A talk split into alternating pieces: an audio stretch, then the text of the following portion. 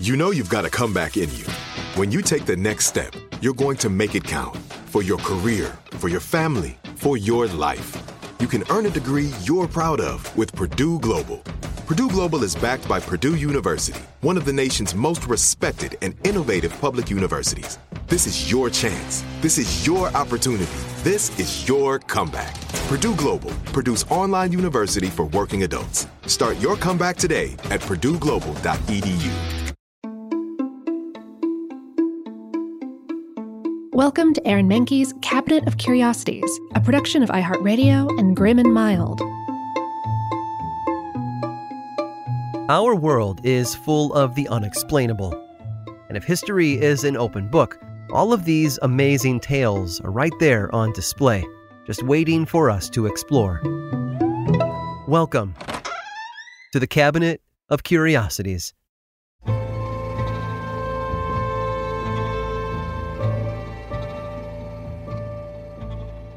We tend not to think of where the things in our daily lives come from. When it comes to certain items, they've been a part of our lives for so long it feels like forever. Paper, for example, is so ubiquitous all over the world, some may be surprised to learn that it got its start in China almost 2,000 years ago. And the glasses we use to see clearly each day first arrived in Italy during the 13th century. But such inventions aren't the only things that have spread across the globe. Food has also escaped beyond its original borders, allowing different cultures to sample flavors from thousands of miles away. William Hughes was on a quest, but not for food.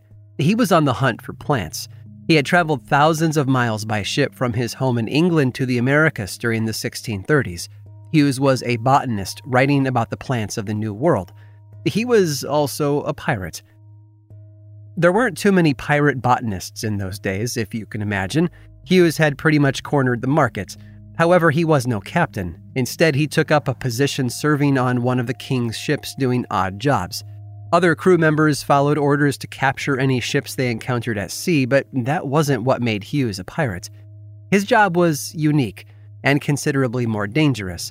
When a ship encountered an unfamiliar land, Hughes was sent out in a small boat to investigate it. He would look for food and fresh water, then report back as to whether it was safe for the others to come ashore. He wasn't upset about the task, though. By exploring the flora of unknown shores, Hughes was able to record new observations for his book. He encountered plants and fruits such as sugar canes, limes, and prickly pears. In his notes, he detailed how to use them in their fullest potential. The lime, for example, worked best as an antidote to scurvy. Of all the fruits he encountered, though, there was only one to which he devoted his longest and most thorough entry. He called it the American nectar. The Colombians and Hondurans were already familiar with it. Its main ingredient had factored into their foods and drinks for thousands of years. The ingredient was considered a food of the gods. People would grind it up or crush it into a pulp and place it in hot water with other foods like honey and vanilla. The drink was also incorporated into religious ceremonies, and when prepared in a certain way, bore the color and viscosity of blood.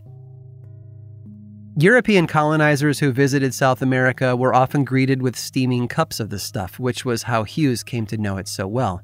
He published some of his favorite recipes in his book, The American Physician, in 1672. He wasn't the first to encounter the fruit, but he was among the first to write about it in English. Christopher Columbus had encountered it over a hundred years earlier on one of his trips to the Americas. The Hondurans he'd met had treated it as precious as gold, spilling some of the fruit on the floor of their canoe and quickly picking it back up, careful not to lose any. Columbus tasted some and believed it to be some kind of almond. In fact, most Europeans who consumed the drink made from this valuable ingredient didn't care much for it.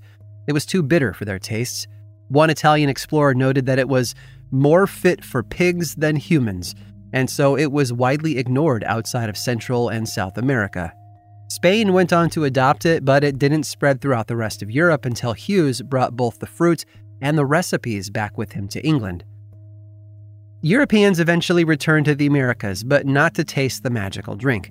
They committed genocides of the indigenous people, murdering thousands and taking many overseas as slaves. They also started importing African slaves as well. The women from these different cultures shared their knowledge to help make the drink less bitter, as it would appeal more to their master's tastes. They would sweeten it by adding things like milk and flavorings. Today, we still guzzle cups of it during the winter, snuggled up by our fireplace or the Yule log on TV. We put everything from marshmallows to peppermint in it to enhance its flavor, but in the end, the pure substance just can't be beat. The American nectar the South Americans gave to William Hughes was none other than hot chocolate.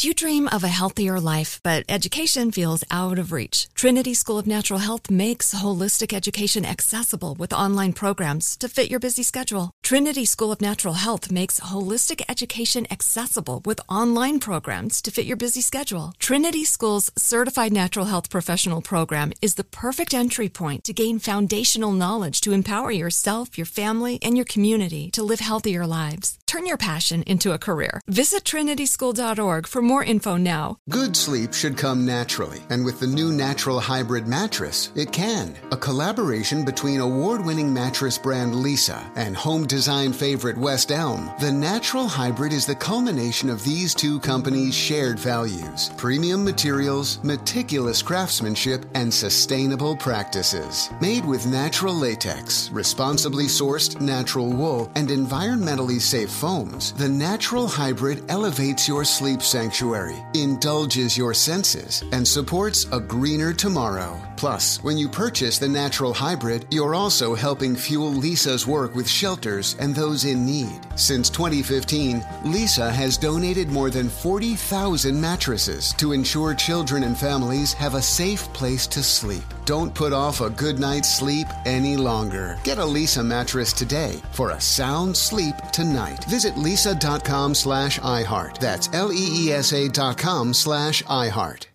Are you tired of your scented cleaning products smelling and cleaning like meh? Then it's time for an upgrade with the power of Clorox Scentiva. With an uplifting scent that smells like coconut, Clorox Scentiva gives you powerful clean like Clorox, but a feeling like being transported to a tropical island retreat. Imagine putting your phone on Do Not Disturb, tuning out all the constant just the feeling of warm sand in between your toes and a fruity drink in your hand. The ones with the little umbrella. Refresh your home to feel like an all inclusive vacation by getting Clorox Scentiva. Also available in grapefruit and lavender scents at a nearby retail store.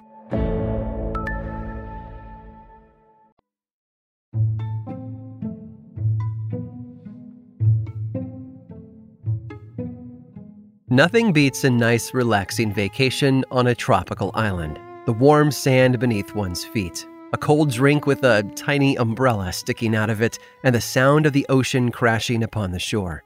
Just the thought is enough to make someone want to pack up and fly out to one tomorrow. That is, if they can find it. In 1977, England's Guardian newspaper did a special report on an obscure set of islands known as the San Serriffe which were celebrating the 10th anniversary of their independence from Portugal. Despite its rich history, San Serriffe was not well known until The Guardian's seven page story. It was discovered in the Indian Ocean by explorer John Street, who first set sail with his crew in 1421. Spain and Portugal sent ships of their own to colonize the islands 10 years later. After their rule ended, Great Britain took control of San Serriffe during the mid 17th century, until it ceded the land to Portugal in 1815, the island's independence not coming until April of 1967. The larger island, named Caissa Superiore, was home to an international airport, as well as lush forests and substantial oil fields along its western coast. The smaller island, Caissa Inferiore, also had an airport of its own and several tourist friendly beaches. Surprisingly, such small islands were actually home to almost every world religion imaginable. However, the primary faith was that of Asterism, an amalgamation of Christianity, Hinduism, and other belief systems. Worshippers believed their god, the Ascender, would eventually return and lift them above the baseline with the help of priests known as wingdings. The food of San Serriffe was comprised mainly of the root vegetable swarfega. Swarfega was prepared a number of ways, including mashed, squashed, and flattened, then dipped into flavorful sauces to help with the taste. Many islanders would wrap it in toilet paper first to help it go down just a little easier. Readers were smitten with San Serriffe and what it had to offer Englanders looking for a tropical vacation spot. But travel agents hated it. They were bombarded with calls following the report's publication from people hoping to book flights to the archipelago. There was just one problem they couldn't find it. If you haven't caught on yet, there's something a little offset about San Serriffe. You can hear it in the name Sans Serif. San Serriffe, consisting of the two principal islands where those names translate to uppercase and lowercase. Its cities and ports are named after fonts, such as Bodoni, Garamond, Clarendon, and other areas named for general typesetting terms. At the tip of the lower island lies 30 Point, just a hop, skip, and a jump away from the shores of Gill Sands. The island's creation had been an April Fool's Day joke devised by Philip Davies, the special reports manager for The Guardian. He had been mildly annoyed by the articles of another paper, the Financial Times, which would publish pieces about small countries he had never heard of. Shortly before April 1st of 1977, Davies was flipping through the Financial Times and wondered, why don't we just make up a country? The other editors took his idea and ran with it, turning it not only into a successful April Fool's Day joke, but also an advertising venture. Four of the seven pages of the report were nothing but ads from real companies who were in on the hoax. For example, Kodak held a photo competition for readers' pictures of San Serriffe. Winners would be featured in a public exhibition the following year. Though the airlines and travel agents were less than thrilled by the ruse, it has endured for over 40 years thanks to fan made websites and even a series of books published about life on the islands. All fictional, of course. Several astute readers caught on right away, writing back to the paper with tongue in cheek letters about their childhood trips to the islands.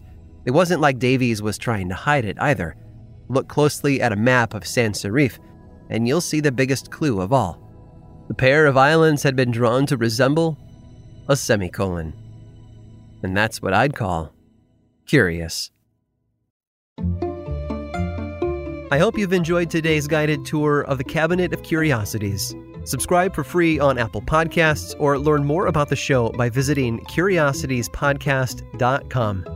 This show was created by me, Aaron Mahnke, in partnership with How Stuff Works. I make another award winning show called Lore, which is a podcast, book series, and television show and you can learn all about it over at theworldoflore.com. And until next time, stay curious.